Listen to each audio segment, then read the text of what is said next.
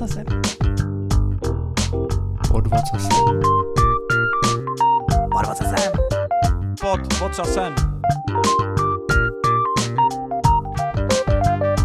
PodVocasem. PodVocasem. PodVocasem. Krásný den, milí posluchači, vítejte u dalšího dílu vašeho nejoblíbenějšího í té podcastu PodVocasem. Naproti mě jako vždy sedí Petr Polipolák. No a naproti mě ten, no ten, no, no, no Roman no. Joker provazník. Čau. Čau, Románku, tak jaká? Dobrá, dobrá, člověče, dneska jsem takovej úplně jako nevyspalej, protože Aha. jsem včera byl na otočku v Brně, a to doslova téměř na otočku. Ráno jsem brzo vstal, jel jsem na hlavák, pak jsem měl nějaký třeba půl hodiny prostě na Královo Pole. Mm-hmm. Pak jsem doběh na Vugdays, kde jsem měl včera přednášku, byl jsem úplně splavený, protože jak si, ono to není daleko z Králova Pole přímo na tu technickou univerzitu, nějakých, já nevím, dva a půl kilometrů, což pro nás běžce, že jo, je Easy. Třeba, nevím, Easy. Půl Deset hodiny, jo, ale jako jít to ve třiceti stupních nebyl úplně z mých nejchytřejších nápadů. Jasně. Takže jsem naštěstí měl náhradní tričko, doběh jsem tam, jak kdybych se někde koupal.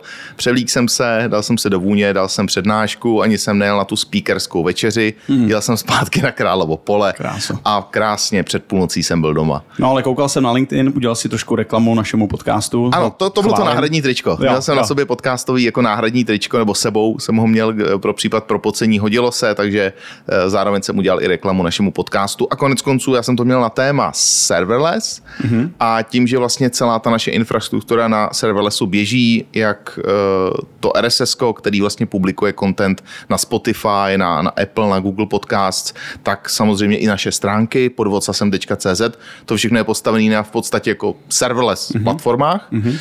Takže vlastně se mi ukazoval, jak to celý běží, jak to celý funguje, jak očucháváme ty Spotify epizody na pozadí, aby se to updateovalo na stránkách. Jo, a tak. Takže, chytrý kluk. takže, takže proto taková... si měl to tričko. Je. No, ještě jako podprahovka, rozumíš? Jo. Ale vlastně jako nechtěl jsem, já jsem si ho fakt vzal jako náhradní tričko, yes, ale jsem na zpátky říkám, ty ruce a vlastně to jako zaklaplo do sebe, jo, že jsem to ukazoval, že... takže jo, takže dobrý. Co ty? Nádra, nádra. Co jsi vyváděl? Ty jsi byla Moravě, ne? Jsi říkal... Já jsem byl, no, klasika, uh, vinobraní ve Znojmě. Myslím si, že jako je vidět, že už jsme starý, jo. Jako to je jako první fakt. Uh, jak, jako páteček dobrý. Jako tak jsme jako popili a sobota úplně mrtvě. Úplně jsme byli mrtví. Jo, jo, jo, Takže jako my jsme normálně byli na Vranovském zámku na prohlídce. Takové věci, jo. No, takže už jako super. Opravdu nad třicet pět let už chodíš na prohlídky víc než na ty degustace. Hele, na tohle jsem včera čet nějaký vtipný tweet, že snad v dvacet pět spíš v konťáku totálně zlitej, místo polštáře máš toaster, spíš tři hodiny, vstaneš a seš úplně čerstvej a v třicet pět si o stupeň víc nastavíš větrák a máš zablokovanou páteř na půl roku. Jo. Takže tak nějak to rozumím, to, to odpovídá. No, takže zhruba tak, a, ale jinak to bylo dobrý, jinak jo. Myslím, že je fajn a těším se na dnešek, protože téma je více než zajímavé. Ano, dneska máme velmi zajímavého hosta, který je shodou okolností taky z Brna. Takže Aha. včera jsem jel do Brna a dneska Brno přijelo za náma. Mohli, mohli jsme, no, ale tak proč bychom dělali věci jednoduše, že jo. E, jmenuje se Marcel Šerý, je to člověk z platformy Jetveo, což je low-code, no-code platforma. Mhm. A co vlastně dělají, jak to celý postavili, na čem to běží, to já vlastně nevím, takže my si pro něj dojdeme a zjistíme to. Jdeme pro něj. Do studia dorazil náš dnešní host Marcel Šerý. Ahoj Marceli. Ahoj. Ahoj Marceli, čau čau. Tak Marceli, my jsme říkali, že ty jsi dorazil z Brna. Jaká byla cesta? Je to tak, byla dlouhá, úmorná, ale zvládl jsem to. Vlakem? Nebo jak jsi dorazil? A jo, jel jsem vlakem, takže jsem měl ještě možnost se trochu připravit. Psal jsem si na počítači nějaký poznámky, tak, tak jsem to využil. Jak to vůbec je teď v tom vlaku? Je tam nějaký připojení rozumí? Vzali, to je v tom Brně teďka. Vzhledem tomu připojení, jak jsem se ptal. Myslím teďka ten vlak, ale... jako dá se tam už normálně pracovat? Jsem teďka už zase nějakou dobu nejel. To je dotaz. No, myslím, kvůli co vy mladí, dá ale... se už pracovat v tom vlaku. No? Je tam internet trochu lepší jak v Brně. No jo, takže, takže, takže pořád dost špatný. Takže, takže pořád dost špatný. No, zkoušel jsem se přes tím výběr, jsem něco řešil a to bylo docela porod, ale... jinak se to dalo. No tak my jsme rádi, že jsi dorazil. Vítej a prosím tě hned na začátek takovej ten klasický úvod. Představ se našim posluchačům, kdo jsi, co máš za sebou, odkud jsi přijel, teda samozřejmě víme, že z Brna, ale z jaký firmy a tak dále. Takže ahoj všichni, já jsem Marcel, jsem spoluzakladatel C T O startupu low-code platformy Jetveo. A zhruba před šesti lety jsem začal práci na tomhle projektu. A od té doby mě to drží a nepustilo. A jak dlouho se věnuješ obecně programování? Předpokládám, že tohle nebylo úplně tvoje jako první dobrodružství v rámci í té, ne? Je to tak, nebylo to moje první dobrodružství, už mám naprogramováno, nevím, něco přes dvacet let. Aha. A v čem? Co jsi dělal? Ale úplně prvně jsem začal někdy na základce, někdy v sedmý, osmý třídě, v nějakém Visual Basicu tehdy. Mm. Jsem se tak jako pokoutně dostal k nějaké verzi, to byla tuším pětka nebo něco takového prehistorického. Ale už to bylo jako pěkný, už to byl ten vizuální editor a už yeah. se jako s tím dalo pěkně hrát, takže i tehdy v době prakticky bez internetu se dalo jako učit, protože byla k tomu jako nápověda. Mm. A tím, jak to člověk měl jako vizuální, tak to bylo docela intuitivní na to učení. A, takže od té doby prostě moje cesta se ubírala jako různými směry, různými technologiemi. Tak co se ještě ošahal? Ještě. Mě to vždycky hrozně zajímá, taková mm. ta historie těch lidí, mm. protože kolikrát zjistí, že ho třeba nějaká ta věc úplně začala formovat jiným směrem, jo, že třeba jo. Pamatuju, když jsme tady měli, nevím, Tomáše Mikolova a další prostě jak vyprávěli, že no, to jsem si zkusil tohle a pak tohle se mi líbilo, tohle mě nebavilo. Je to vždycky zajímavý, tak ještě z tebe budu tát nějaký další. Jasný, jasný. A vlastně potom jsem během střední školy jsem objevil dot net, že jo, který se v té době jako objevil jako novinka. A ten mě byl vlastně strašně povědomý tím, že měl taky ten vizuální editor, vlastně se dělali v informový aplikace, jo, jo. tak to mělo ten vizuální editor stejně jak ten Visual Basic, takže ten přechod tam byl relativně seamless. Mm-hmm. A pak vlastně začala moje profesionální kariéra prakticky po, po střední škole. A, a nastoupil se rovnou v Brně někam do nějaký í té firmy? Nebo? A ne, já jsem hodně jako freelancoval, ale já jo. jsem to měl totiž při škole, takže já jsem ještě dělal jako vejšku. A jsem pak studoval bakaláře na fitku, na fakultě informatiky, V U T. A pak jsem si ještě dodělával magistra na zemědělce. Hmm. Mendělově zemědělské univerzitě. Takže když jsme si včera psali, jestli se stavíš na moji přednášku, tak to bylo přímo na tvý alma mater, na technický, kde já jsem... Uh, vlastně jo, mě, ne, není to přímo jako naše fakulta informatiky, aha. ale patří to pod VUTčko, měli jsme jo. tam taky nějaký, to bylo na Fektu, ne, tuším, nebo na... na... Čiže technologická dvanáct, já jsem tam šel podle navigace, jo, jo. Jo, ale těch budov je tam hrozně moc, jsem koukal, jo, takže, takže někde tam, no. Jo, jo. takže Do... i tam jsem trávil své vládí, no. A celých těch dvacet let se věnoval programování, nebo mělo to nějakou genezi dál, já nevím, že se zvěnoval víc architektuře, měl si na starost týmy, nebo kam se posouvala ta kariéra potom? No, v tomhle tom smyslu jsem jako strašně vyrostl v NetSuite, mm-hmm. jestli znáte dneska už, je to vlastně pod Oraclem, mm-hmm. a tak tehdy, když jsem tam nastoupil, tak jako klasický programátor, mm. ale měl jsem strašný štěstí, že v té době tam bylo obrovské jako grupa strašně schopných lidí, protože NetSuite měl z začátku obrovský nároky, hmm. když vstoupil na trh, takže tam byly ty nejlepší z nejlepších. A to mě jako strašně posunulo. Sice mě to trošku uhnulo z té dotnetové cesty, že jsem se zase naučil Javu. Já jsem si právě říkal, že NetSuite byl přeci jako javovská věc. Je to tak, jo? Je to tak. Je. Ale furt ta syntax má poměrně blízko. A takže ten přechod byl relativně v pohodě a hodně ho teda usnadnilo i IDčko, protože v té době bylo už IntelliJ idea, mm-hmm. která mě neskutečným způsobem jako pomohla, protože já jsem už historicky zkoušel s tou Javou hrát, ale s NetBeansama a s Eclipse a bylo to strašně jako nepohodlný aha. v tom pracovat. Mm-hmm. Takže taková ta klasika Eclipse versus jako IntelliJ, tak ty seš tým IntelliJ, jo? Jo, jo, tam, okay. tam prostě jednoznačně mě to strašně pomohlo v té práci, aha, že, aha. že ten přechod nebyl zdaleka tak bolestivý. Jasně. A, no a tam jsem potom rostl samozřejmě profesně, že, protože jsme tam jako řešili poměrně velký projekty a jak říkám, hlavně jsem byl obklopený skvělýma lidma, který byli jako strašně nabušený. No a jak se teda vrátil zpátky k tomu dotnetu? Od toho jako NetBeansu? A, prosím tě, k dotnetu... Já jsem si samozřejmě řešil nějaké jako domácí projekty, ty jsem si dělal furt dotnetu. Jo, jo, takže jsem byl na obou březích si tak zkoušel jo, stát. Jo, abych se jako udržel, aha. trošku v obraze a potom, jak jsem NetSuite vlastně skončil, a tak jsem naskočil na velký jako dotnetový projekty, který jsem jako už řídil, prakticky architektoval a tak, no a po nějaký tady téhle etapě už jsem potom přešel vlastně na, na Jetveo, na ten můj startup. A... No to by mě zajímalo, protože já vlastně mám tu cestu opačnou. Já mm-hmm. jsem začal těma startupama, hezky jsem vyfailoval asi to. Už to nebudeme opakovat, posluchači už to znají. Ale furt je to dobrý. Já, já už si to kolikrát poslech ještě jedno. Jo, jo, já už ne. No a pak jsem vlastně přešel do toho jako vlastně zaměstnaneckého poměru. Mm-hmm. Ty to máš obráceně, tak jak vlastně tě to k tomu dovedlo? Byl to ten nápad, jo, nebo zajímaví lidi, který to, se kterými jsi to společně vytvořil, protože jsem pochopil, že jsi říkal, že jsi co-founder, tak jak jsi vlastně k tomu dostal? Jo, hele, jenom k tomu jsem bych to jenom upřesnil, já tak jako pendlu celý život mezi startupem a firmou. Já jo, jsem vlastně jo. už už na výšce jsem měl první startup, mhm. to byl systém jakoby na skrejpování realitních inzerátů a zároveň takový realitní ERPčko. Mhm. Akorát jsem to dělal v době dva tisíce osm, kdy byla realitní krize a všichni tři pilotní klienti mě pochcípali a měl jsem po startupu. Jak se říká, timing first. Přesně tak. Takže fakt v tom, v tom největším píku, když už to bylo jako odladěný, už, už jsem začínal doslovat další realitky, tak prostě to celý splasklo a, a bylo potom. A, takže pak jsem zase měl nějakou práci a tohle.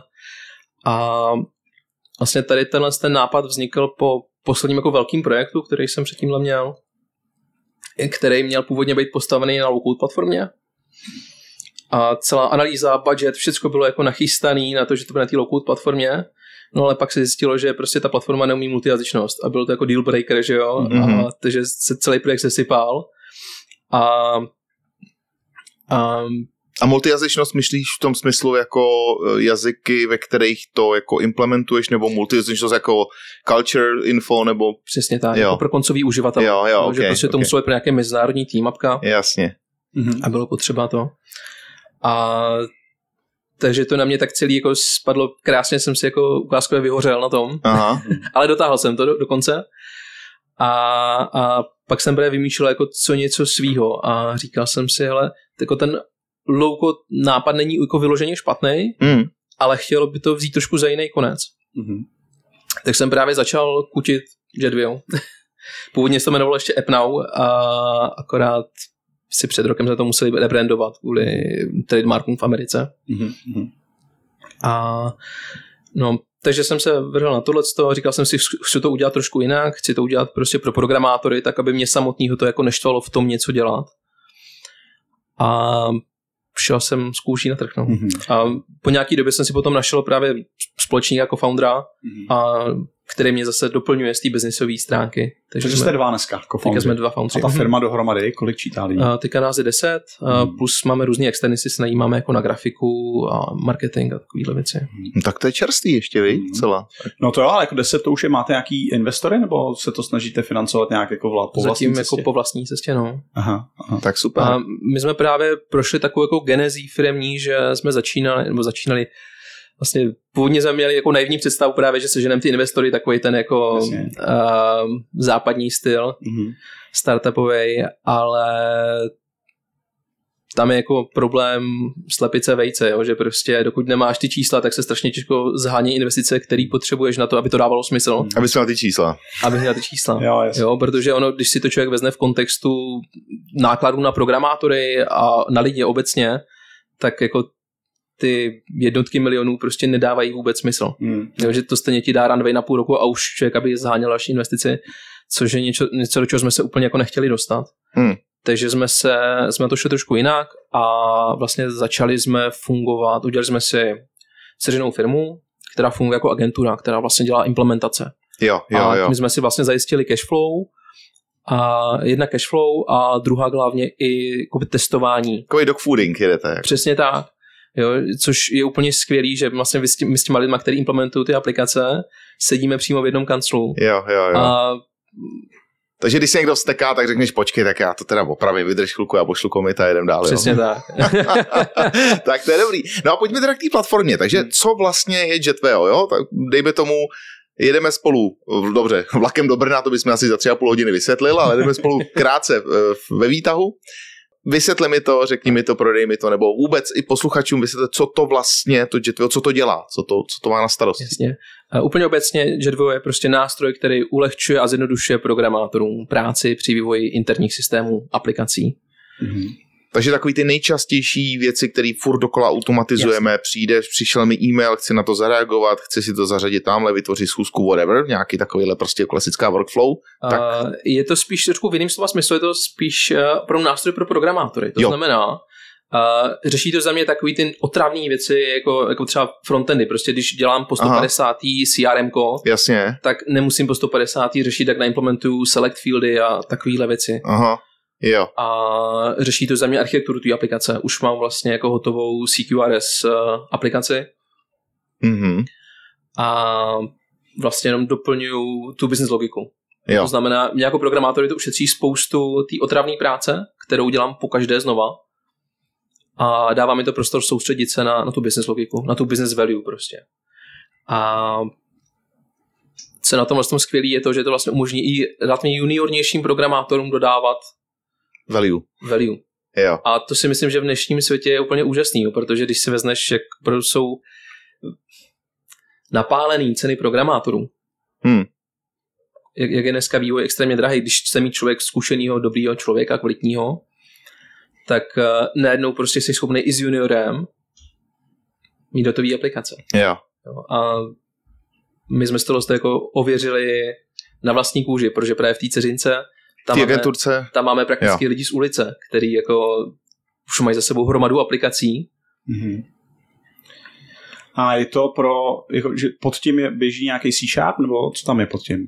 Jo, jo, je to, je to je, pod tím C Sharp, dokonce stojí píše v C Sharpu. Jo, jo, jo. Uh, my jsme právě šli No, trošku jinou cestou proti konkurenci, že většinou konkurence to řeší většinou nějakýma metajazykama, mm-hmm. nějakýma jako makrama, něco jak třeba Power, Power, Power Apps od Microsoftu. Mm-hmm.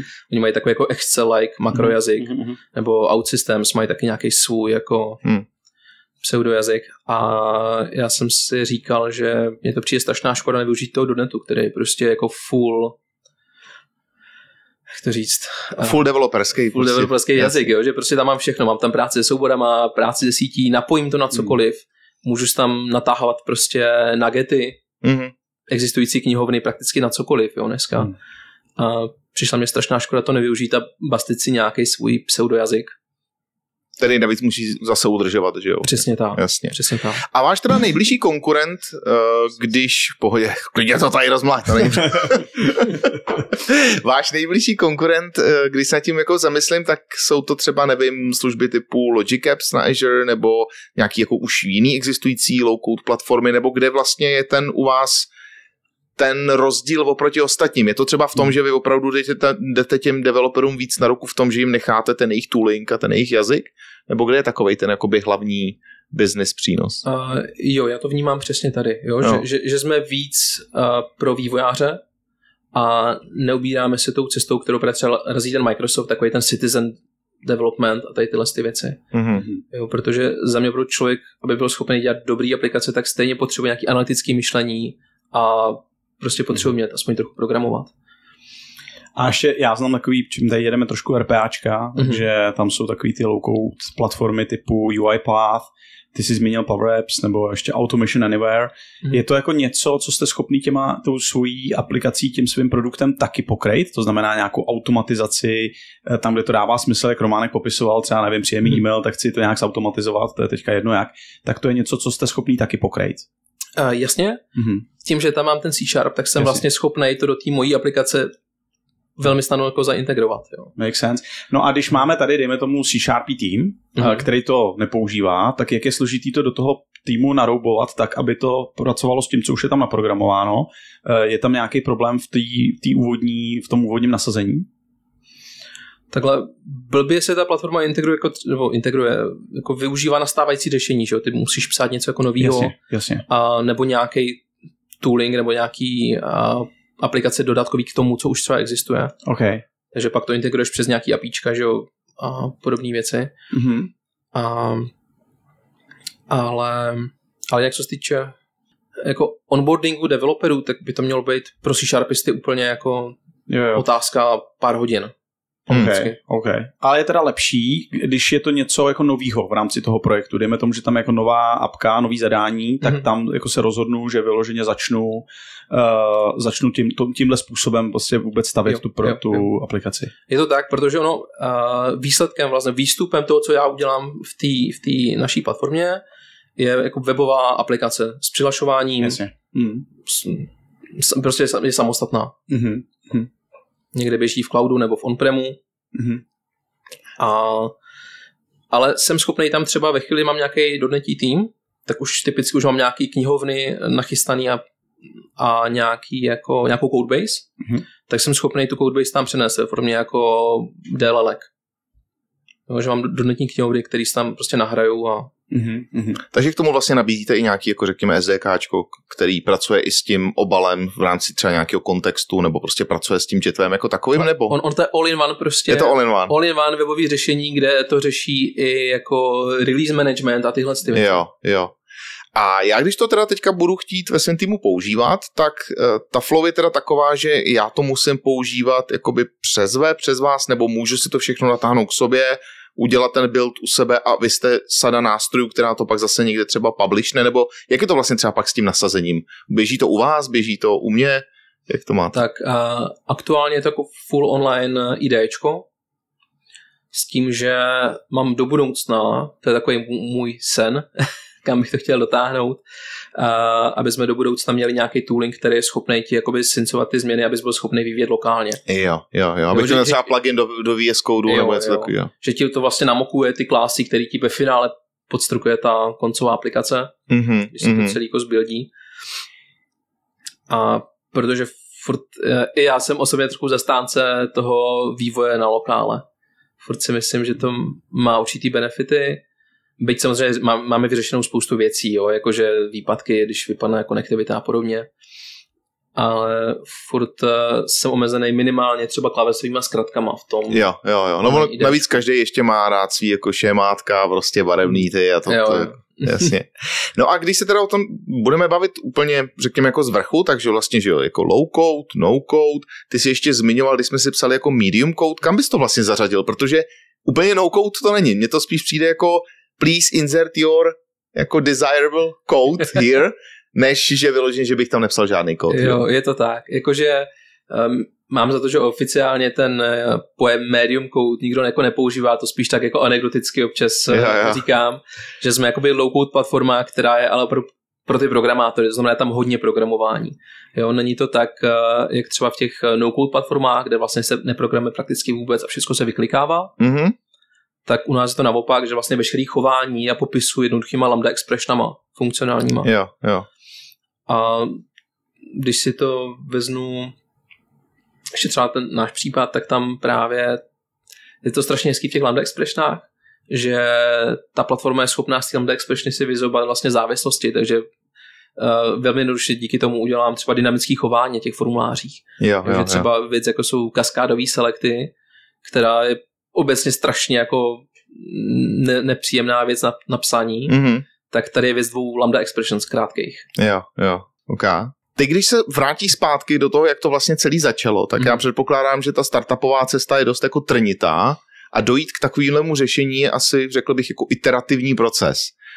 Um, jaký tam byly nějaký, řekněme, od začátku největší překážky toho, aby ta platforma vůbec vznikla. Samozřejmě první je ta myšlenka, se dokážu představit, dobře, jak teď to bude celý, jako poběží to na webu, takže vůbec třeba vyřešit to, aby se dalo na webu dělat znova, jako vlastně na webu tvoříš znova nějaký IDčko, že jo, děláš nějakou jako vývojářskou platformu, to už muselo být složitý samo o sobě, ne? Pro tebe jako naprogramovat. Rozhodně, zvlášť tím, že to byla prostě one man show, tak uh, teďka zpětně vidím strašně moc věcí, kde, kde by mě jako pomohlo mít k sobě někoho, kdo se třeba víc vyzná ve frontendu. Já třeba o tom se klidně můžeme rozpívat o tom později, ale máme tam třeba jako za mě veliký technický dluh třeba v těch koncových aplikacích, kdy právě teďka řešíme kompletní přepis toho podvozku. Jo, jo. A přesně z toho důvodu, že vlastně byl jsem na to sám a v té době ještě nebyl ani Create React App pořádně, ještě nebyl ve verzi jedna tečka nula ani, mm-hmm. ještě to nebylo zdaleka tak známý a prokousat se nastavení webpacku prostě pro mě byla strašnej jako bariéra dostat se do toho frontendového světa. Já, já tomu rozumím, no. A takže jsem to psal prostě všechno jako po staru, jako serverově renderované komponenty, komponentový stromy a tak. Zanesl jsem tam kvůli tomu strašné množství jako abstrakcí zbytečných, který se dneska jako snažím vyřezat, protože ono to tím projektem prostě proroste jak rakovina, mm-hmm. když to je takhle jako fundamentálně. A jinak ty, ty bariéry jako k začátku takovýhohle projektu, jednak samozřejmě člověk musí být schopný to pojmout jako mentálně, že jo, takhle jako velký projekt, ale za mě asi největší bariéra byly finance. Jako hmm. na rovinu, já jsem prostě fungoval tak, že jsem si našetřil nějaký jako množství peněz a bez toho bych to nebyl schopný udělat, protože první tři roky jsem vlastně fungoval bez bzy. Hmm. Takže ty si první tři roky to programoval de facto do šuplíku, jo. A žil jsi z peněz, který jsi našetřil. Přesně. Tyjo, tak to, je, to je slušná dedication. Tyjo. To je super, no. A není to pozdě, a teďka nechci být takový ten rejpal, jo, ale ono se říká, že jako když to nevyreleasuješ rychle a ne, ne, necítíš se trapně, že releasuješ pozdě a takový ty jako klasický V C keci. Myslíš si, že jsi měl s tím přijít dřív, nebo teďka vidíš zpětně, že ty tři ale roky vlastně byly ideální? I zpětně vím, že to nebylo realizovatelný, protože vlastně takovýhle projekt musíš mít jako od začátku do konce. Ty nejsi schopný jako přijdem s nějakou malou částí. Jo, jo, jo. Že u tohohle není vlastně MVPčko, myslíš? Tohle není MVPčko prakticky. Jo? Mm-hmm. Ale já jsem měl teda velký štěstí, že jsem měl pilotního zákazníka, mm-hmm. a, ze kterým jsem to jako vyvíjel, takže jsem i pro ty případný investory měl aspoň něco, jako. Takže jsem furt žil s tou nadějí, že prostě se to nějak vyvine. Jo. A prostě jsem říkal tak jako gamble trošku, a docela dost. A jsi říkal šest let, to znamená, že tři, už tři roky si to generuje nějaký revenue, jo, jo. kterýho ty dokážeš mé fungovat, nebo ten tým, mm-hmm. který tam je. Jo, jo. A ještě mě napadá jedna věc, tak jak o tom mluvíš, jak vás zasáhla samozřejmě uh, uh, jasná móda teďka Gen A I a A I obecně.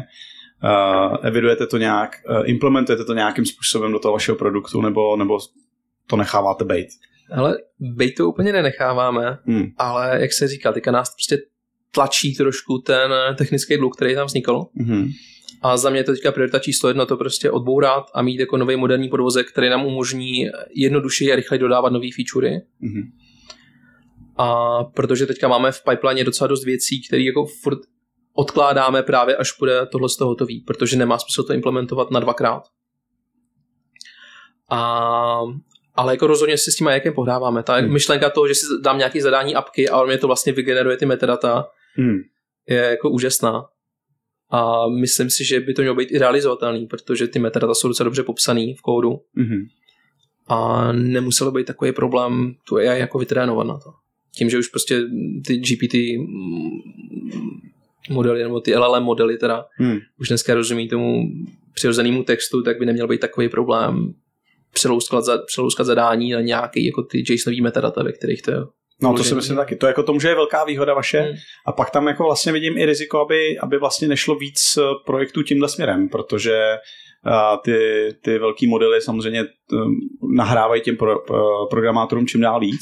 A nemáš tohohle třeba obavy, jako že to bude směřovat tímhle směrem a bude to vlastně Aha. vaše konkurence? Popravdě řečeno úplně ne. Já si nemyslím, že to A I je schopný ti prostě dodat kompletní hotovou aplikaci, kterou, na kterou už nebude potřeba nic dělat. Hmm, hmm. A, a, takže i, i za nás to třeba beru tak, že to bude nějaký prototypovací nástroj, kdy mi to vlastně vykopne nějaký POCčko, nějaký biznisový aplikace, kterou potřebuju. A já s tím POCčkem potom se na to podívám a řeknu si, OK, hele, tohle by šlo, nešlo a případně si najdu nějakého partnera, který mě to doimplementuje do podoby, kterou já potřebuju. Jo, jasně. Protože a, zvlášť třeba u nás, na naší platformě, často řešíme jako docela komplexní, složitý projekty, kde se hodně řeší integrace na hardware a takovýhle věci, mm-hmm. kdy to je, a je to za mě minimálně ještě pár let nebude schopný jako dořešit takovýhle, jako, takhle až do detailu. PodVocasem. Sice to poli klasicky unesl směrem k A I, ale já bych se hrozně rád vrátil zpátky k těm technickým dluhům, protože mm-hmm. jednak jsme si s Marcelem dělali nějakou přípravičku na začátku ještě před tím vysíláním a vím, že tam nějaký má a i kdyby mi to neřekl, tak jako startup, rychle vyrost, jo, jako je jasný, že tam někde ty čerti budou. A ty se s Marceli přiznal, že tam máte spoustu zbytečný abstrakce, že vlastně ty dluhy jako jsou ne velký, ale prostě jsou tam klasicky startupový, tak prosím tě, pojďme to projet, pojďme se podívat zpětně bez růžových brýlí, kde cítí, že byla největší chyba, kde třeba vidí, že no, dobře, tak to jsme udělali, dává to smysl, kde jsou třeba věci, které vás tolik nepálí a máte je v to-do, to-do, to-do, možná někdy, maybe later, verze patnáct, tak pojď, co je tam to nejvíc, co ti teďka jako irituje, ten největší dluh. Tohle je moje ajťácká zpověď. Přesně, pojď, uleví se ti. Jo, a jak jsem už trošku nastínil, hlavně na, na poli té koncové aplikace, vlastně toho podvozku, který tam máme pro ty, pro ty koncové aplikace, tam je toho hodně a jednak, jak jsem říkal, byl průšvih v tom, že jsem to už tehdy neřešil cestou jakoby SPAčka, jakého moderního frontendu. Mm-hmm. Takže jsem tam vymýšlel docela šílený jako komponentový stromy, že byly vlastně dva stromy, jeden jakoby U I komponentový, druhý jako business komponentový, kdy ty business komponentový ty business komponenty vlastně měly v sobě ty expressiony, tu logiku a oni vlastně plnili ten hloupej komponentový strom, pak se to celý jako renderovalo a byl to ještě vlastně takový ten klasický starý přístup, že byl request na nějakou adresu, že jo, něco, a vybil se nějaký H T M L ko. Jasný. A tohle, co to naráží teďka na strašný jako bariéry s těma featurama, který třeba plánujeme, že opravdu jako ten, ten frontendový vývoj je mnohem flexibilnější. A, a myslíš si teda, jako, že nechci to uníst tu diskuzi, ale že to SPAčko je teda jako ta lepší cesta, protože já třeba teďka, jak to sleduju, tak je tady, a je to vtipný pro člověka, který je v tom I T dlouho, že se zase točí ty trendy, jako a co kdyby jsme náhodou jako začínali posílat celý H T M L ko ze serveru. To je náhodou, to je jako revoluční nápad, ne? To jsme jako tady dlouho nedělali a ty zase lidi, co znají MVCčko a WebForms, tak se začnou plácat prostě jako do čela, jak už to tady bylo nkrát. Tak myslíš si, že opravdu ta S P A cesta je vlastně jako pro web ta správná, teď teda pomenu teďka nějaký jako indexování kvůli, nevím, kvůli S E O a tak, ale jakože to je to ta dobrá cesta? Hele, máš to v tom, že se to točí, ale s trošku jinou jako v jiných verzích, bych tak řekl. Jo. A, že jako vnímám ten trend z toho server-side renderování, ale myslím si, že pro, ty, pro tu naši aplikaci to teďka bude nejlepší spolu nějaký flexibility jednoduchosti toho vývoje. Protože jsme schopni vlastně oddělit potom ten frontendový Aha. vývoj, dá se to jako separovat. Jo, jo, jo, jo. Můžete, že to škáluje jakoby ten vývoj. Přesně jo. tak, přesně tak, protože právě na to už narážíme, jo, že když to byla one man show, já jsem to měl celý v hlavě, tak se to strašně jednoduše jsem to bouchal prostě.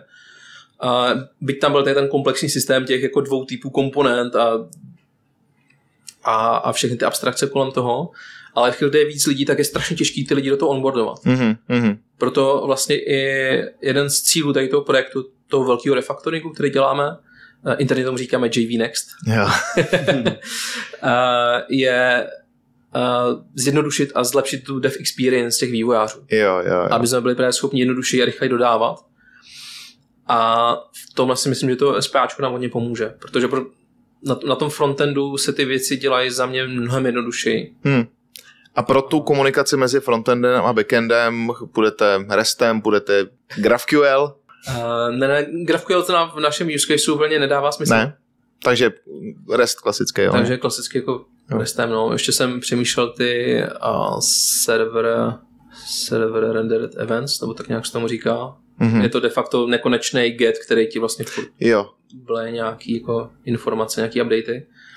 Ale doiterovali jste zpátky prostě JSON over H T T P S jo, jo. a je Žád, to... Žádný komplikace okay. a možná gRPC, uvidíme. Jo. A to je teda, řekněme, jeden z těch jako dluhů, který tam máte, to znamená oddělení frontendu a backendu, teda jasná separace a nějaká komunikace mezi, škálování vývoje. Ty jsi říkal o tom, že tam vůbec ses nějak rozdováděli s nějakýma abstrakcema, co si tak pamatuju. Jo, jo, to je...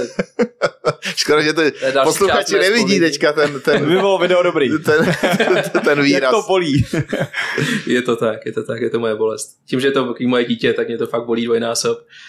A tím, že jsem většinu toho nepořádku tam udělal já, tak mě to bolí ještě o to víc. Tak to nemůžeš ani zařvat, který prase to napsalo, no, protože většinou tak, no. tam tvoje jméno. Ne, tak povědej s těma abstrakcema, to mě zajímá, co, jo, co jsi tam vyvedl. No vlastně tohle to bylo, je tam abstrakcí jako spousta, protože jsem měl určitou tendenci to jako over-inženýrovat a snažit se jako připravit na všechny možný scénáře. Mm-hmm. A jednou z těch věcí, jeden z důvodů třeba, co tam... Jedna z věcí, která tam je hodně nepěkná, tak je, že vlastně mám zaabstrahovaný celý A S P tečka net Core. Protože já vlastně, když jsem to dělal, tak v té době to byl .dot net jednička a já jsem vůbec nevěděl, jestli jako to Microsoft nezařízne, jestli to bude fungovat, nebude, protože jo, Microsoft jo. je takový trošku nevyspytatelný v těch věcech. No jasně, to lidi ze SQLiteu ho nevědí. No, takže jsem si říkal, tyjo, tyjo, co, co já budu dělat, co když to zaříznou, a nevěděl jsem, co nejlepší cesta, tak jsem říkal, OK, tak zatím to zavřu za abstrakce a pak se třeba časem rozhodnu, co tím dá, protože skončil jsem tak, že jsem si implementoval vlastní kompletně jako request, nějaký kontext, response kontexty, ah. vlastní jako response objekty a cacheování a všechny vlastně věci, autentifikaci.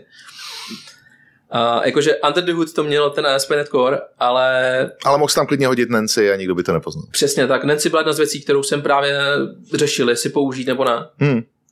Rozhodoval jsem se mezi Nancy a A S P tečka net Corem. A... Tak zvolil si dobře ve finále, si myslím, jako z historického pohledu, že si no. zůstal u toho A S P tečka net. Jo a ne, a protože jak jsem zmínil, všechno tam je schovaný a ono fakt to má tendenci, tady takovýhle fundamentální věci se ti rozlezou jako rakovina aha, v těch projektech. Aha. To znamená, teďka když děláme to JVNext, tak vlastně osmdesát procent té aplikace přepisujeme. Ty kráso. Jaký je vůbec ale... odhad toho, kdy s tím skončíte? Mě tak napadá otázka bokem u takového brutálního rewriteu. Ale celkově...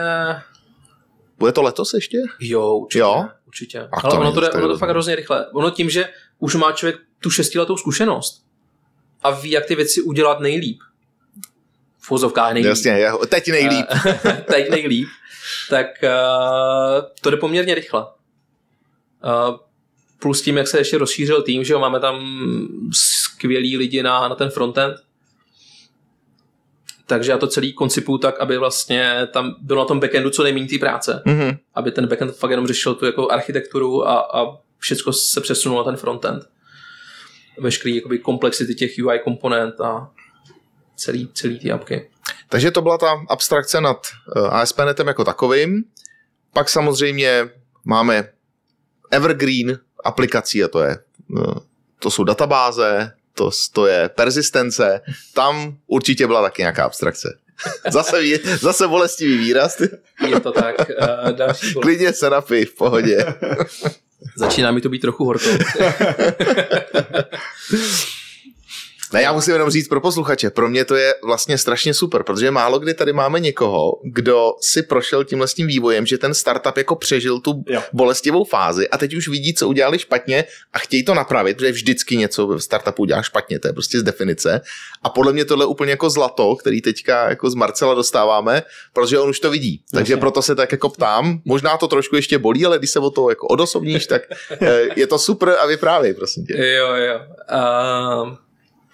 Je to tak, další obrovská abstrakce, kterou tam máme, tak je vlastně nad Entity Frameworkem, kdy zase částečně to bylo daný tím, že jsem tam chtěl dělat trošku jako komplexnější třeba různý apíčka pro ty vývojáře, aby to měli pohodlnější.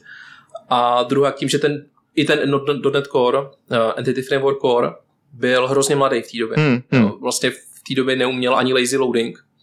Takže já jsem si vlastně musel implementovat kompletně vlastní datovou vrstvu, abych i ten blbej lazy loading tam prostě jako dodělal. No blbej, to je poměrně komplexní téma, ne? Jako správně ho naimplementovat, ne? Jo, mně funguje. Takže... a nicméně od té doby jsem se ještě nedostal k tomu, to možná bude nějaký J V next, next, že i tady tuhle tu abstrakci jakoby zjednodušíme, protože je tam opravdu strašný kvantum kódu, kdy vlastně konvertujeme expression trees mezi těma, jako my tomu říkáme business, jako ty, ty platformní expressiony, mm-hmm. a který vlastně přečuchtáme on the fly na ty entity frameworkový. Jo, jo, jo. Um, což je poměrně složitý proces a zvlášť, když se něco třeba v entity frameworku potom změní. Ale zase na druhou stranu díky tomu jsme schopni udržovat jakoby konzistentně jako ty koncové aplikace funkční, ten kód těch uh, programátorů. Jakoby to apíčko pro ně. Ano, přesně tak, že to zůstává stejný hmm. a když se něco třeba změní nebo podělá v Entity Frameworku. Tak je to na vás. Tak my to vlastně zalepíme tady abstrakční vrstvou. Jo, jo, jo, jo. Že, že vlastně si tam třeba rozgenerujeme ty, ty queries na nějaké naše datové objekty, které potřebujeme. A... Tady... Jenom pro představu, co máme tam jakoby uh, datový typ dokument, za kterým je vlastně jako malý D M S, prostě verzování dokumentů. Jasně. A takže na tohle to mám tak jako databázový apíčko, prostě jako dej mi verzi, dej mi poslední verzi a podobně, mm-hmm. kde se vlastně můžu přes tady tohle A P I dostat k informacím, který by se normálně jako řešili strašně obtížně v tom Entity Frameworku. A hlavně my takhle jako schováváme ty systémové tabulky. Jo. Takže zase zjednodušíme vývoj pro toho programátora, že nemusí mít tady tu znalost nějakých našich interních systémových tabulek a všechno má naservírovaný jako na podnose stříbrným. To jsme ještě trošičku zase dal, vzal ten můj mozek a hodilo jiným směrem. A to je to je jako verzování, tyjo, protože ty si správně řekl, že vlastně poskytujete de facto apíčko těm vývojářům, který tu vaši platformu používají. Jak je složitý tam to A P I udržet konzistentní versus to, jak se ten svět vyvíjí a ty nový knihovny mají nový feature a vy chcete jako toho nabídnout víc, jak, jak tohle to řešíte třeba? Jak je to složitý vůbec tohle uchopit? Protože samozřejmě můžu si zaverzovat uh, nějakou svoji verzi nebo nějakou svoji funkcionalitu a říct, teď se to nezmění půl roku, ale když jsem startup, asi chci nabízet nový a nový cool featurey, podporovat ty starý, to samo o sobě už jako vytváří problém, že? Uh, do jisté míry, jo. Řešili jsme to třeba u číselníků, kde vlastně historicky bylo apíčko jako codebooks, tečka názevního codebooku nebo ty mojí entity a tam jsem pod tím měl vylistovaný vlastně ty options, toho, nebo ty, ty položky toho číselníku. A časem jsme dospěli k tomu, že to je vlastně úplně zbytečný, takže jsme ten prefix codebooks prostě oddělali, ale tím, že my ty metadata máme v podobě nějakého JSONu, tak jsme byli schopni to i ty stávající balíčky prostě zmigrovat, že se udělali jako změny v kódu mm-hmm. a třeba ten prefix se jako oddělal. Takže podobným způsobem budeme schopni do budoucna, pokud bude nějaká jiná breaking change, tak bychom měli být schopní ty apíčka těm uživatelům jako zmigrovat bez toho, aby... Jo, na pozadí, aby to poznali. Bez toho, aby to poznali, přesně tak. Aha, aha. A, ale co je docela zajímavý topik, tak je návrh těch apíček, protože to je vždycky jako největší a, pain a největší obava navrhnout ty interní apíčka tak, aby to bylo jako future proof právě. A tak, aby to bylo pohodlný, aby to dávalo co největší smysl, takže vždycky a na to právě super, že máme k sobě tu dceřinou firmu, že tam máme prostě ty programátory těch koncových aplikací, že se prostě vždycky jako dáme všichni hlavy dohromady. Jo, děláte to tak, že jo, se... Jo, jo, a společně s těma prostě vymýšlíme, hele, jak by se vám to nejvíc líbilo. Aha. Máme tady tenhle ten nápad, chcem to tam dodat a pojďme myslet, jak to dodat do té platformy, do toho apíčka interního, aby to bylo co nejlepší pro vás na používání. A má takový alfa verze tým, který vždycky to bohužel slízne, to, že třeba ještě si nejste jistý, jak to apíčko bude vypadat a pak zpětně to pro ně upravujete. Um, Nebo jak to tam máte vůbec jako s testováním v takovémhle jako... Uh, no, dě- máme jakoby automatizovaný testy na tu platformu. Jasně. Hromady unit testů, zvlášť na tu, na tu překladovou vrstvu databázovou. A... A pak ten dogfooding teda, hlavně. A ten dogfooding, no. To je vždycky nejlepší test, že, protože oni na tom dělají jako permanentně. A s tím, že teďka právě v rámci toho J V Next budeme zavádět i um, jakoby, jak to říct, nějaký jako preview instance, že si budou schopni nějakých instancí zapnout, tohle tohle to chci pod J V Nextem pustit, jo, jo, aby to testovali třeba i ty koncové aplikace. Aha, aha. A aby jsme byli schopni to třeba i nějakým jako vybraným zákazníkům, který s tím samozřejmě souhlasí, nahodit a testovat to jako naživo. Takže máte, máte v tom startupu nějakého svýho produkťáka, který tyhle věci sbírá, nebo to sbíráte vložně od té svojí dceřinky a takhle vlastně tvoříte ten produkt? Zatím to, co tvoříme takhle s tou dceřinkou, mm-hmm. jako na dedikovaný, dedikovanýho produkťáka zatím nemáme úplně místa. Jasně, jasně. ale, ale zatím se to jeví jako z, z, dobrá cesta. Jo, takže, a nejenom teda ta dceřinka, už máme i ne nějakou mega velkou, ale už máme docela slušnou síť partnerů, takže i od nich mm-hmm. sbíráme feedback a ti jsou taky jako výborný zdroj jako podnětů. Jedna z takových tradičních věcí vždycky, když se bavíme o vývojaření a, a to, že prostě chceš psát nějaký kód nějakým rozumným způsobem, je taková ta klasická, jak se mu říká, developer experience.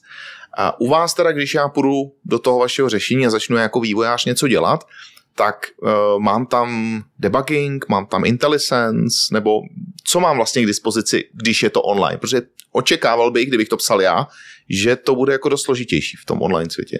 Tohle tak. Uh, IntelliSense, jasně, bez toho by to vůbec nedávalo smysl, to bych to vůbec nezačínal.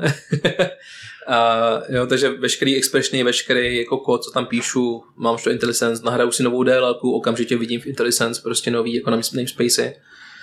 Uh, mám tam logování docela propracovaný, uh, že vlastně že klasicky mám ty různý úrovně jako error warning, info, debug a per instance aplikace jsem schopný si to nastavovat, takže typicky nějaký dev instanci mám debug a vidím tam vlastně všechno, co se děje, i nějaké jako systémové logy, to znamená, když se mi v rámci toho C Q R S spustí nějaký komand, který něco dělá, tak o něm mám záznam v tom aplikačním logu a vidím, jak dlouho ten komand třeba trval, jak dlouho byl ve frontě a podobně.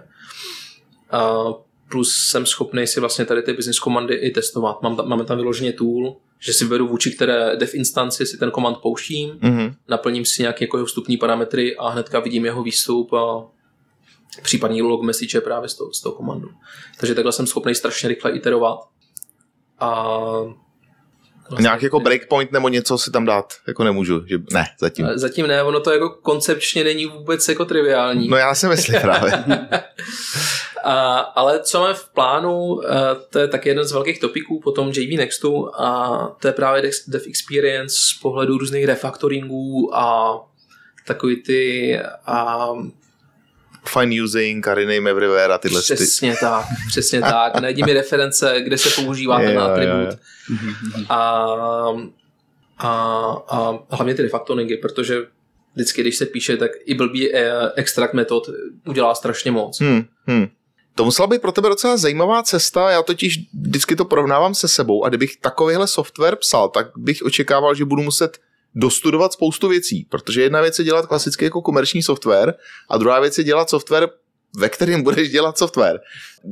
Bylo tam pro tebe něco, co ti jako vyloženě dělalo problémy nebo úplně ti jako udělal takový ten mind blown, že jako wow, tohle jsem vůbec netušil, že se dělá takhle? Jako... Nemřijdeš jako to... suverénní, že do toho naskočil, tak já teda začnu dělat IntelliSense a jako prostě víš, jako pohoda, ty, jako co. Uh, ne, samozřejmě jsem to představoval jako s respektem. Já jsem začal tím, že, tím, že jsem si vlastně typ, vytipoval problematické části, uh, uh, což bylo třeba právě ta překladová vrstva, ten Entity Framework, uh, práce s těma expressionama a uh, co tam bylo ještě, jo, právě ten web server, úžasně zaabstrahovaný a ještě pár dalších věcí a když jsem věděl, že všechny tyhle jako ten checklist prostě těch prototypů mám splněný, že by to mělo být jako realizovatelný, tak jsem si říkal, že zbytek už prostě se nějak jako udělá. To se nějak udělá, a, a ono to jako ve finále šlo, no. Jako samozřejmě byla spousta jako nemusel nějakou problémů, knížku nebo jako něco. Prosím? Nějakou knížku třeba, jestli jsi nemusel kvůli tomu jako přečíst special nebo něco, nějaký jako internals nebo něco. Jo, ne? Nebylo potřeba. Hele, dneska je ten vývoj jako tak jednoduchý, že na internetu je úplně všechno. Jo. Jako je to, já právě často to srovnávám jako s tou dobou, když jsem začínal, kde opravdu jsem se to učil jako z helpu, takový ten klasický, taková fialová knížečka prostě, že jo. A jel jsem podle samplu a tak jsem se jako učil programovat, když to dneska máš všude, všude kurzy, že jo, na všecko, všude tutoriály, návody, Stack Overflow a tyhle ty věci, že dneska je ten vývoj fakt mnohem jednodušší. A, ale samozřejmě byla tam spousta výzev, neříkám, že ne. Hmm. Co mě třeba přišlo jako takový jako docela obtížný, tak bylo právě práce s těmi expression trees, a kdy já tam vlastně v jedný, jedna z těch feature té platformy je právě to řešení těch dependencí, těch závislostí a jako rozlousknout to, jak vlastně celou nějakou složitou lambda expressionu jako projít a vytahat z ní závislosti, kde, co, na čem, kdy to tam může být zahrabaný jako v různých voláních, že jo. Uh, nebylo vůbec jako nic triviálního. Mm-hmm. A tam jsem si právě říkal, jako jestli, jestli, když to bylo ten, jako jedna z těch věcí, jsem si říkal, když tohle to nezlomím, tak prostě to nemá smysl dělat. Že? Aha. To, a... a jak tam třeba můžu používat reflexy v tom vašem? Jako, tam jako... máš úplně celý .dot net. Jako, ono ve finále se to fakt skompiluje do A S P tečka net Coreový aplikace. Jo. A S P tečka net Coreový s nastavama balastu, ale... Po, po J V Next už to bude úplně, jak kdybys psal na čisto uh, A S P tečka net Coreovou aplikaci. Hmm.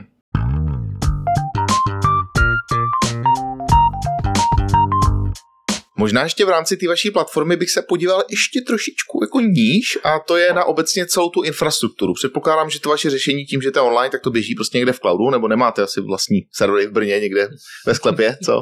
Hele, měli jsme. Měli jste a už nemáte. Už nemáme. Jako, nebyly to teda úplně jako vlastní servery, bylo to, byly to virtuálky od jednoho většího providera, aha, kde to vlastně původně všechno běželo na bázi Dockeru. Jo, jo. jo což na jednu stranu zní jako hloupě, ale když nepotřebuješ mega škalovatelný systém, tak to jako docela dávalo smysl. Fungovalo to krásně rychle, že ty spin-upy na lokále byly prostě instantní. Hmm. A, ale jak jsme potřebovali škálovat, tak jsme přešli do Azure, že jo? Což sebou znamenalo, sebou neslo prostě obrovské jako množství implementací a na straně té infrastruktury. To znamená hmm. Kubernetes, Helm charty, Terraform, že jo, na infrastrukturu. A byl to docela pain se to všechno jako naučit, protože už tak měl člověk hlavu jak pátrací balon z toho všeho. A teď ještě se musel nasednout na infra, ale... Takže jste na Kubernetes.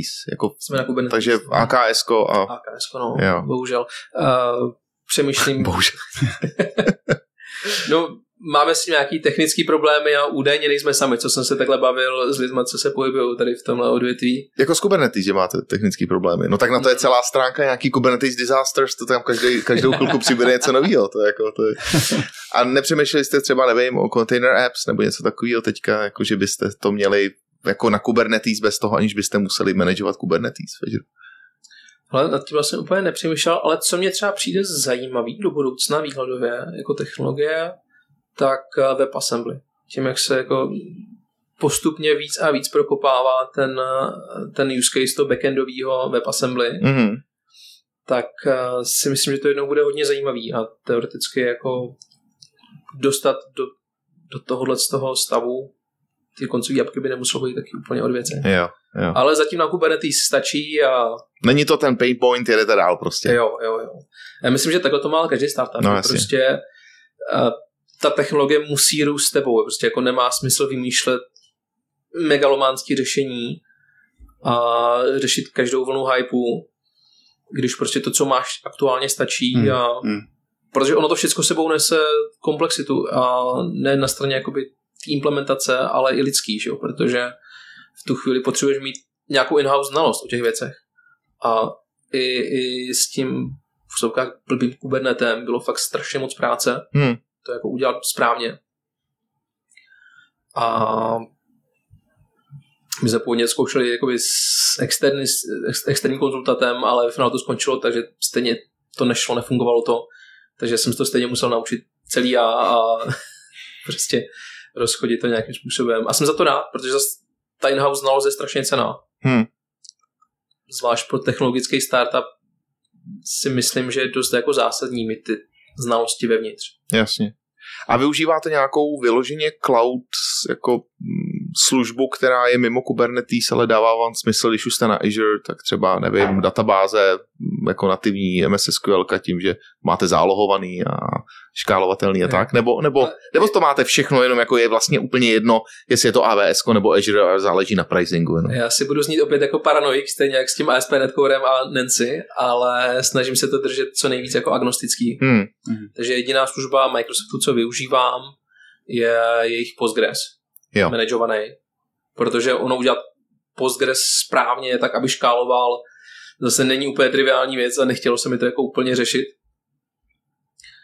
A navíc je to věc, která je vlastně ve všech cloudech, kdyby jsme chtěli přijít třeba do A W S nebo do, do Google, tak prostě Postgres je všude a Kubernetes taky. A řešíte to nějak, že čas od času se podíváte na jiný cloudy a spočítáte si, kolik by vás to tam stál ten provoz, jestli má smysl migrovat nebo ne? Ale u těch cloudů je ta finanční predikabilita tak jako mizerná, že to stejně nemá za mě moc smysl. Že to je vlastně jedno. Spíš jo. Řešíme ty technické věci. Jo. Právě jak jsem zmiňoval, máme občas nějaký jako technický problémy s tím Kubernetem a takhle. A co jsem se takhle bavil s lidma, tak mě právě doporučovali, že třeba ten A W S-kovej cloud na to trpí mnohem míň na tady ty problémy a že u to, od toho A K S je to známý. Mm-hmm. Ale ne, nechci teď jako pomlouvat, nechci šířit nějaké jako věci, jenom říkám, co mě bylo řečeno, že a se tak děje, no. A na tom Azure, nebo minimálně jste asi mohli využívat na začátku ty kredity pro startupy? Využívali jste takovou tu, jo, takovou tu ještě, možnost? Jo, ještě, ještě, ještě na tom stále běžíme, akorát máme právě problém, že máme malý spendy. OK, OK. A... Což je špatně, nebo to, teď byste chtěli spendovat hodně, když, když to máte zadarmo, nebo... Tam těžte nějaký bitcoin nebo něco, ne? To jsme si taky říkali, jo. A já myslím, že tam jde o to, že oni potřebují vidět ten progres těch spendů, aby to pro ně bylo zajímavý, že? Aby ti to podrželi díl, jo, jo, jo. Ab, aby ten startup jako narostl do určitý velikosti, aby potom, když pak přijde na ten placenej, tak... Hmm. Aby to začne dojít. Takže z těch jediných služeb, který tam využíváte mimo ten Kubernetes, je teda ten Postgres. Plus je... nějaký jako monitoring a takový jo, jo, ale... jo. A nějaký další typy databází, nebo to celý vlastně běží teda na tom Postgresu, a když jako si u vás udělám účet a, a budu si dělat ten svůj kód a to všechno jako skončí vlastně v jednom, nebo v jednom, v Postgresu? Uh, takhle, ty, ty metadata, ten projekt, co já tam jako naprogramuju, mm-hmm. to, to samotný je v tom Postgresu, jako ta platformní data, databáze. Jasně. A potom vlastně každá ta koncová aplikace má svoji databázi, která mm-hmm. kvůli jednoduchosti a kvůli i cílení těch aplikací je SQLite, mm-hmm. systémová databáze, kterou si vlastně každá ta apka drží u sebe. Mm-hmm. S tím, že my tím, že vlastně máme jako podvozek Entity Framework, tak čekáme na prvního zákazníka, který bude požadovat právě Postgres nebo něco takového, něčího pod tím. Mm-hmm. Ale zatím nám na, na všechny use case nám ten SQLite jako velmi bohatě stačí, mm-hmm. protože my tím, že vlastně máme tu C Q R S architekturu, a, tak jsme schopni ty komandy, které mění data, a, vlastně serializovat do fronty. Mm-hmm. A v tu chvíli není se SQLitem žádný problém. Jo, mm-hmm. že SQLite má obecně problém se simultánníma writama, mm-hmm. a když serializuješ zápisy, tak jsi vlastně úplně v klidu. A to jsi mi možná nahrál na tu otázku ohledně architektury, protože ty jsi to tady několikrát zmínil, že vlastně vy máte celou tu architekturu postavenou na jako command query... Responsibility segregation. Přesně tak. Uh, což mi teda přijde jako skvělý rozhodnutí. Proč, proč, proč to tak udělal? Protože já znám spoustu lidí, kteří by první, co by udělali nějakou krudařinu a pak by zjistili, že jim to nestačí. Ty jsi už byl v té době dál, že jsi věděl, že to musíš rozdělit? Nebo bylo to kvůli performance, nebo kvůli domain-driven designu, nebo... Hele, šlo mi o to, že jsem si říkal, že to je dobrý způsob, jak dát jako nějakou formu těm aplikacím. Aha. A protože tím, že vlastně všechno uzavření do komandů, tak pak máš jakoby jednotné místo, kde se co děje. A potom pro třeba jako udržitelnost těch aplikací je to skvělá value, i třeba pro ty koncový zákazníky, že vlastně kdokoliv k té aplikaci přijde, tak je schopný se na to podívat a navázat. Jo, my jsme mm-hmm. měli projekty, které jako velký projekty, ERPčka, které si přeházovali mezi sebou jako ti lidi bez jakýchkoliv problémů, jo, že prostě během hodiny se, se, se začetl, podíval se a byl schopný pokračovat. Mm. Což je všechno daný tady tou C Q R S architekturou za mě. Jo, že vlastně ten mentální model, který se točí kolem těch komandů, je za mě strašně silný tady v tomhle tom. A nutí mě to jako vašeho zákazníka, jako vývojáře, tenhle pattern následovat? Teda je to jakoby, že je to prorostlý celou tou platformou? Je to, je to přesně tak. To znamená a vlastně veškerá jako business logika, když neberu takovou tu U I vrstvu, se píše vlastně do těchto komandů, mm-hmm. a já jsem schopný tyhle komandy pověsit na, na tlačítko někam, jsem schopný ho pověsit na eventu, jsem schopný pověsit na scheduler, jsem schopný pověsit na, I, na apíčko nějaký venkovní.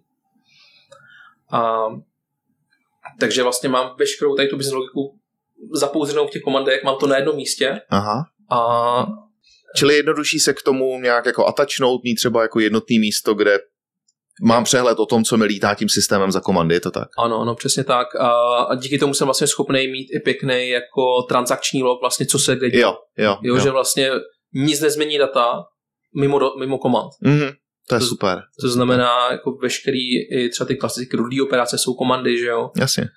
A nějaký workflow, změny stavů, zase komand. A, a je to fire and forget tím stylem, že nedostanu ani zpátky, jestli to dopadlo dobře, nebo vrací každý ten komand nějaký result? Nebo něco každý komand vrací result. No, to znamená, nádhera, já když mám když mám, když mám právě ty custom komandy, nebo ty, ty jako uživatelské komandy, tak já jsem schopný z toho vrátit nějaký file, jsem schopný z toho vrátit nějaký report, takovýhle věci. Čili pak máte i stranu, která je vyloženě jenom těch queries. Tam je to asi, řekl bych, stejným stylem, ne? Tam zase vím, že cokoliv musí následovat ten pattern, tak mi ty data nesmí měnit, ale je to pouze jako náhled do databáze nebo do nějakého jako datového zdroje. Jo. Jo. Je, je to přesně tak. S tím, že to beru tak, že ty queries, že to je vlastně to U I. Teď jo. Jako čte data a... To je docela, musím říct, zajímavý, protože v podstatě to, co popisuješ, je takový jako až jako funkcionálnější přístup k tomu, k tomu celému problému, plus používáš prostě expressions. Neskoušel si někdy třeba víc jako do toho ještě funkcionálního programování, protože mně přijde, že to tam máš jako úplně hrozně skrytý, jenom to není řečený na první dobrou, jo. Vidím, jak se krásně usmívá. Tak... Dítě o Vánocích. jo, jo, jo, já, mám, já, mám, já mám tyhle věci rád, když to slyším. Takže ne, takže uh, nenavedlo tě to nějak k nějakému a... funkcionálnějšímu programování ještě? Úplně ne, nebo jako samozřejmě funkcionální paterny jako... F-Sharp nepodporujete, jsou... předpokládám. Zatím, zatím ne. Zatím ne, ne. To je škoda, to je škoda. A... Ale... Vyloženě jako... Ne, sorry, sorry, tady uh, nevím, co chtěl říct. V pohodě, v pohodě. Ne, je taky odpověď. Co, co očekáváš? Co chceš nic, říct? Nic, nic. Co chceš říct? Jako mně se ty funkcionální paterny líbí třeba v tom, jak tam máme ty lambda expressions, které jsou za mě strašně snadno uchopitelný, strašně dobře čitelný a mají zároveň jako, jako výrazovou sílu. Hmm. Oproti tomu třeba v těch konkurenčních platformách, kdy jsou tam nějaký prostě U I klikátka na to, abych jako něco popsal, tak takhle jsem schopný to pár stiskama klávesnice napsat tý lambda expressně a mám a, to. A je to. A mám to. No. Tak než se vrhneme úplně na závěr, tak je tam ještě, když jsme to pojali, takovou programátorskou zpověď, máš tam ještě nějaký hřích, ze kterého by ses rád vyspovídal? Ale byly tam nějaký hříchy, ale ty už jsem většinou pofixoval. Jo, už je to pryč. Co bylo, co bylo hrozně uh, znát, protože v tom přerodu z té one-man show jako do více-man show uh, byl nějaký jako dev tooling kolem toho.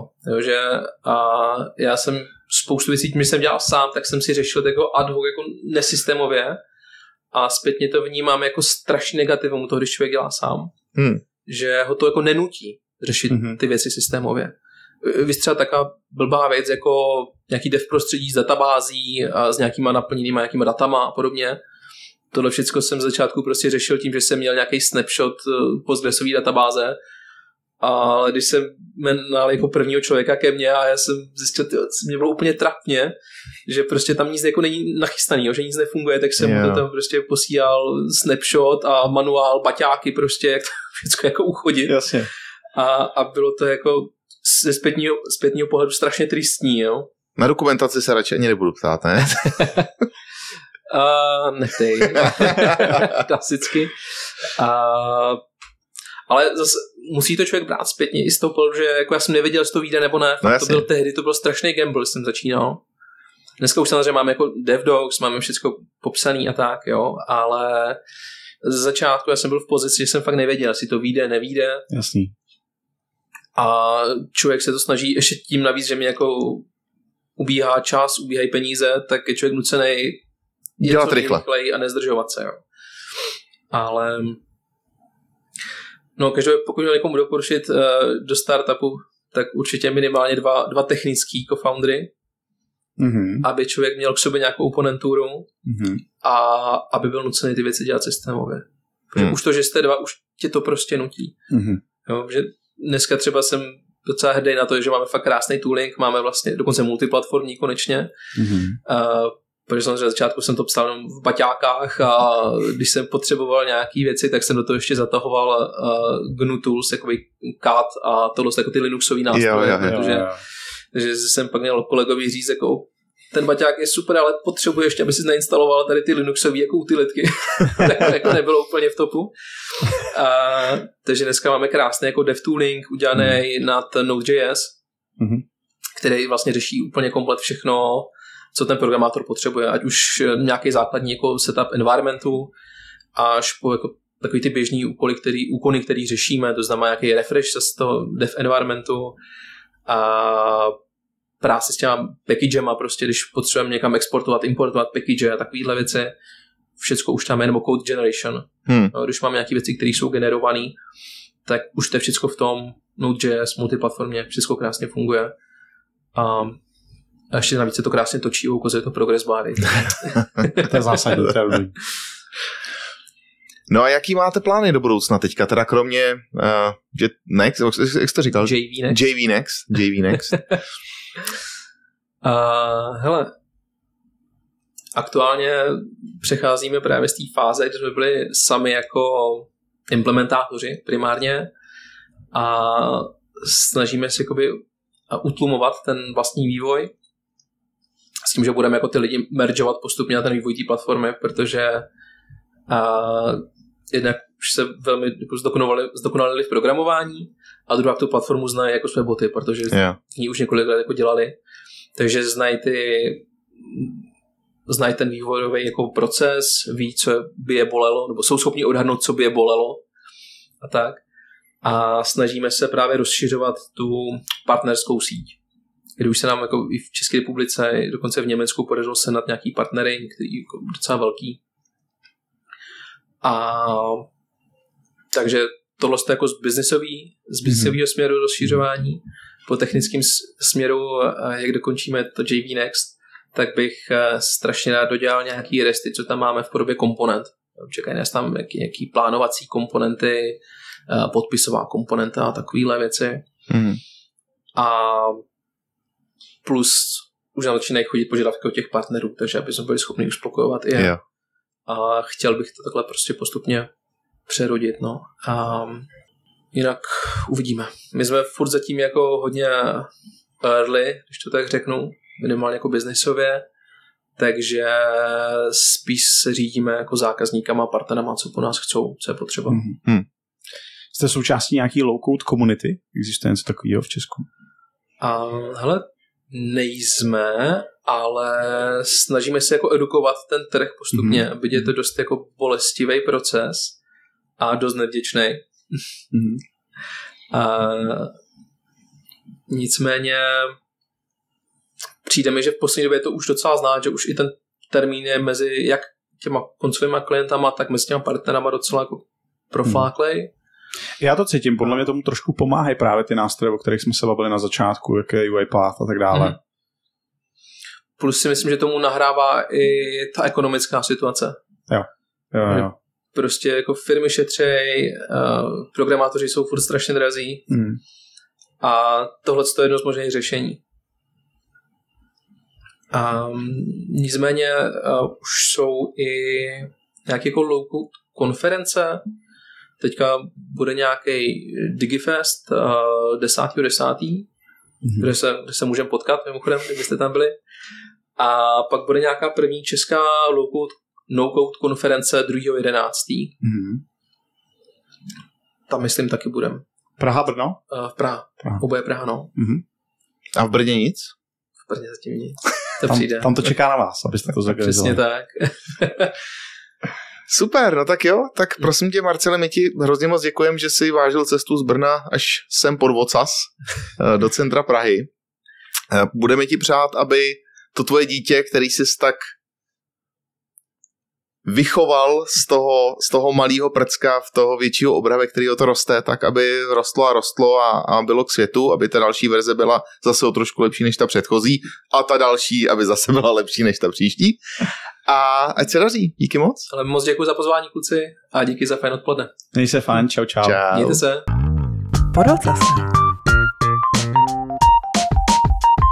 Tak to byl muž číslo jedna firmy Jetveo, Marcel Šerý. Zajímavý to bylo, člověče. Bylo, je to, hele, já vždycky, víš, jak já to mám, já tímhle s těm startupům fandím a tohle už je jako startup, který si prošel tím nejhorším, takže to má za sebou, takže budeme mu držet palce a tím to jde dál. Mně teda, Marcel, přišel na to, kolik toho vlastně vymet v tom vývoji, tam si co všechno musel jako obsáhnout, aby si takovouhle věc postavil. Hrozně skromnej, jo? Vlastně no jasně, z něj vydolovat jasně. ty informace, přitom úplně si cítil, že tam má to zlato, jo, že jo, ví, jak jo, se jo. řeší tohle, jak se řeší tamhleto, tak dělá IntelliSense, prostě jako spoustu věcí, které třeba normální u takových těch jako day-to-day business aplikací jako neuděláš, jo? Nebo neděláš je, no, protože jasně, prostě to jasně. není ve skoupu, že nepřijde zákazník a řekne postavte mi editor v cloudu, že jo? No, prostě. no. Takže fakt zajímavý. No šel na dřeň, šel na dřeň a jsem zvědavý, jak se to bude vyvíjet právě s tím AIkem, jak jsme se toho dotkli, protože to samozřejmě pro ně může být téma číslo jedna velmi rychle. No oni teďka nedávno jsem narazil na stránku, kde skutečně popíšeš, co chceš, aby ta aplikace dělala. A A I ti vygeneruje docela už jako z rozsáhlou templateu té aplikace, včetně prostě nějakých jako stránek, sekcí a těch věcí. No, no to v podstatě dělá ta odnož od OpenAI, teďka nechci mystifikovat, myslím, že auto G P T se to jmenuje, tak nějak se to jmenuje. Hmm. A to vlastně dělá, nebo má plánu dělat to samý. No, no tam, tam samozřejmě jde, že jo, uh, celý ten large language model svět. Takže jsme vás, milí posluchači, co programujete a živíte se tím, krásně vyděsili. Přejeme vám hezký zbytek dnešního dne a vy se můžete těšit už na příští díl, který bude o herním biznesu. O herním a budeme vývoji. si hrát. Budeme si hrát, bude to super. Tak to se těším taky. Tak jo, mějte se hezky a za čtrnáct dní čau. Čau, čau.